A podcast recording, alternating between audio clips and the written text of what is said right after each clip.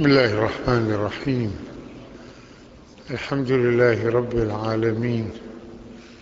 والصلاة والسلام على سيدنا محمد وعلى آله الطيبين وأصحابه المنتجبين وعلى جميع الأنبياء والمرسلين.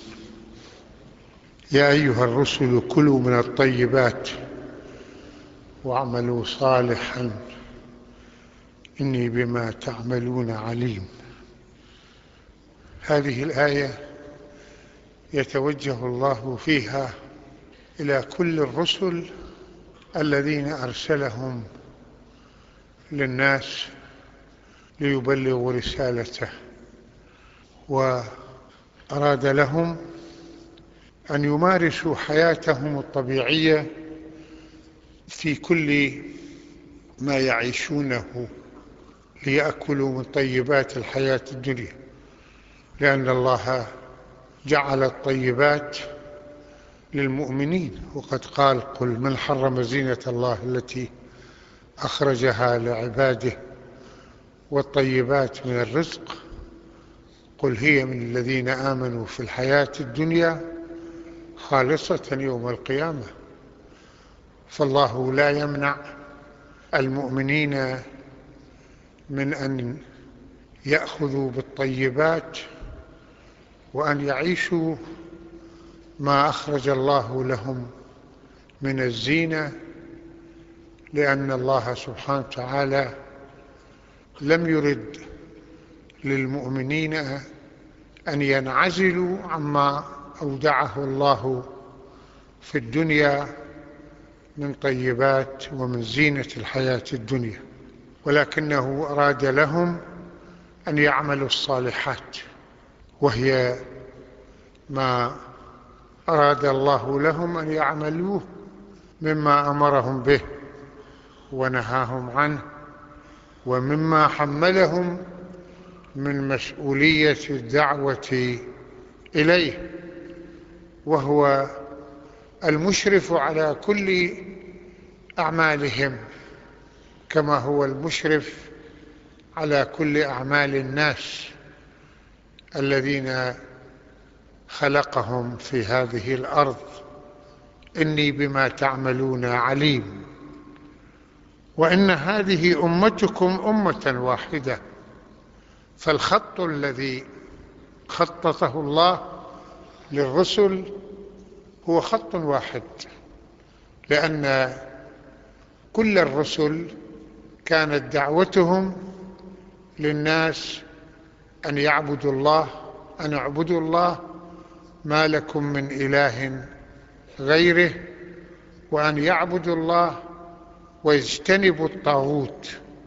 هذه هي العناوين الكبرى للدعوة عناوين التوحيد لله سبحانه وتعالى ورفض كل طاغوت يعبد ويتبع ويطاع من دون الله وأن هذه أمتكم وهي كناية عن الخط الذي خطه الله فلم يفرق بين دعوة رسول ودعوة رسول آخر فدعوة نوح هي دعوة إبراهيم ودعوة إبراهيم هي دعوة موسى وعيسى ومحمد ولكن في الخطوط العامة وهو خط التوحيد ورفض الطاغوت وإنما الفرق بين رسول وآخر في بعض التفاصيل التي قد تستجد من خلال تغير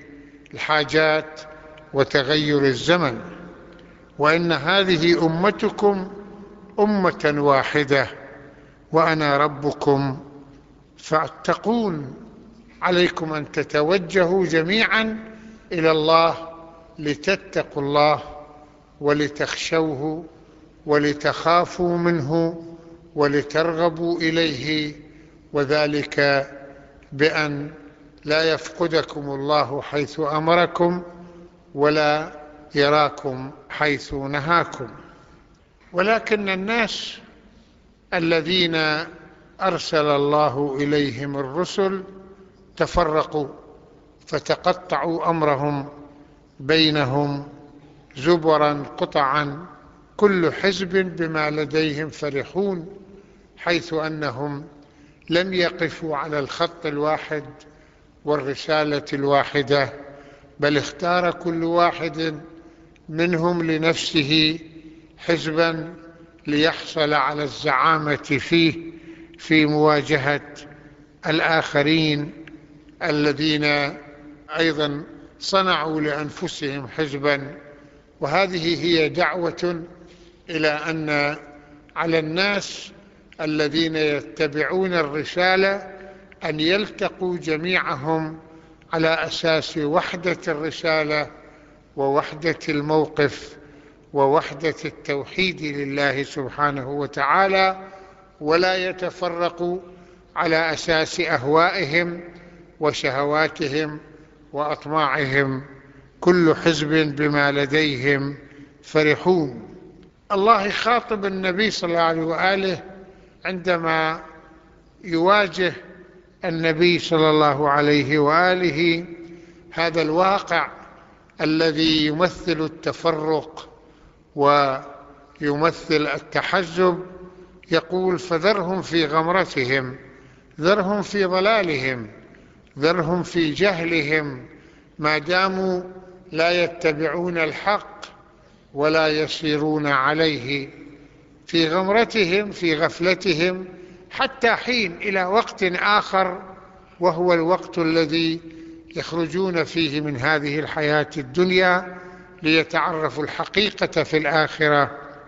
أيحسبون هؤلاء الناس الذين طغوا وبغوا وعاشوا الترف أيحسبون أن ما نمدهم به من مال وبنين؟ يعني عندما يرزقهم الله المال وعندما يرزقهم الله البنين فيحسبون هذا كأنه خيرا لهم وأن الله راض عنهم لأن الله رزقهم مالا ولأن الله رزقهم بنين. هل يتصورون الرزق والبنين هل يتصورون ذلك خيرا لهم ورضا من الله عليهم؟ المسألة ليس كذلك. إن الله يبتليهم بذلك يعطيهم المال ليعرف هل يطيعون الله فيه أو لا يعصون الله فيه. ويعطيهم البنين ليرى بأنهم هل يطيعون الله فيما حملهم من مسؤولية أبنائهم. في السير بهم على حسب ما يريد الله لهم من الخير والطاعة. بل لا يشعرون لا يشعرون بالحقيقة في هذا المجال. ثم يقول الله يبين من هم الذين يقربهم الله من هم الذين يرضى الله عنهم من هم الذين يختار الله لهم الخيرة.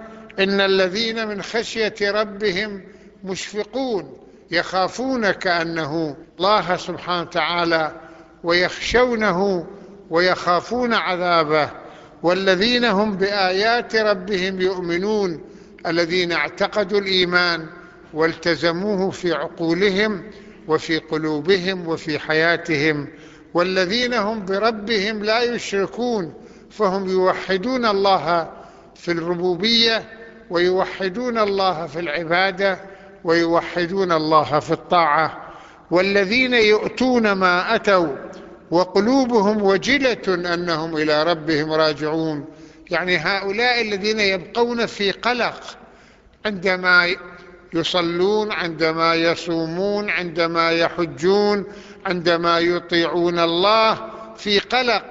هل يرضى الله عنهم فيما قاموا به هل هم مخلصون في عباداتهم؟ هل أن الله يرضى عنهم بذلك ويفكرون أننا سنرجع إلى ربنا؟ ولا ندري عندما نقف بين يدي ربنا هل أن الله يرضى عنا بما فعلناه؟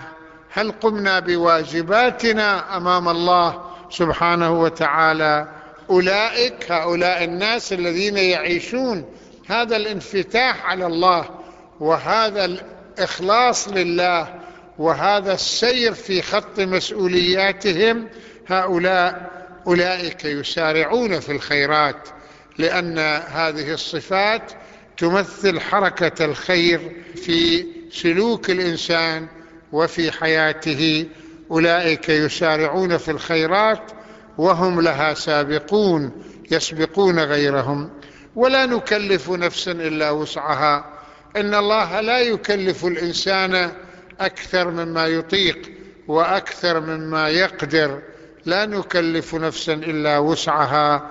ولدينا كتاب ينطق بالحق وهو كتاب الأعمال الذي يسجل فيه الملكان أعمال الإنسان التي يقوم بها في كل حياته. وهم لا يظلمون. بل قلوبهم في غمرة من هذا في غفلة وفي جهل وفي ضلال ولهم أعمال من دون ذلك هم لها عاملون. وهكذا يريد الله للناس أن يسيروا في الخط المستقيم وأن يقوموا بما يريد الله لهم أن يقوموا به من الأعمال التي يرضاها. في الدنيا والآخرة والحمد لله رب العالمين.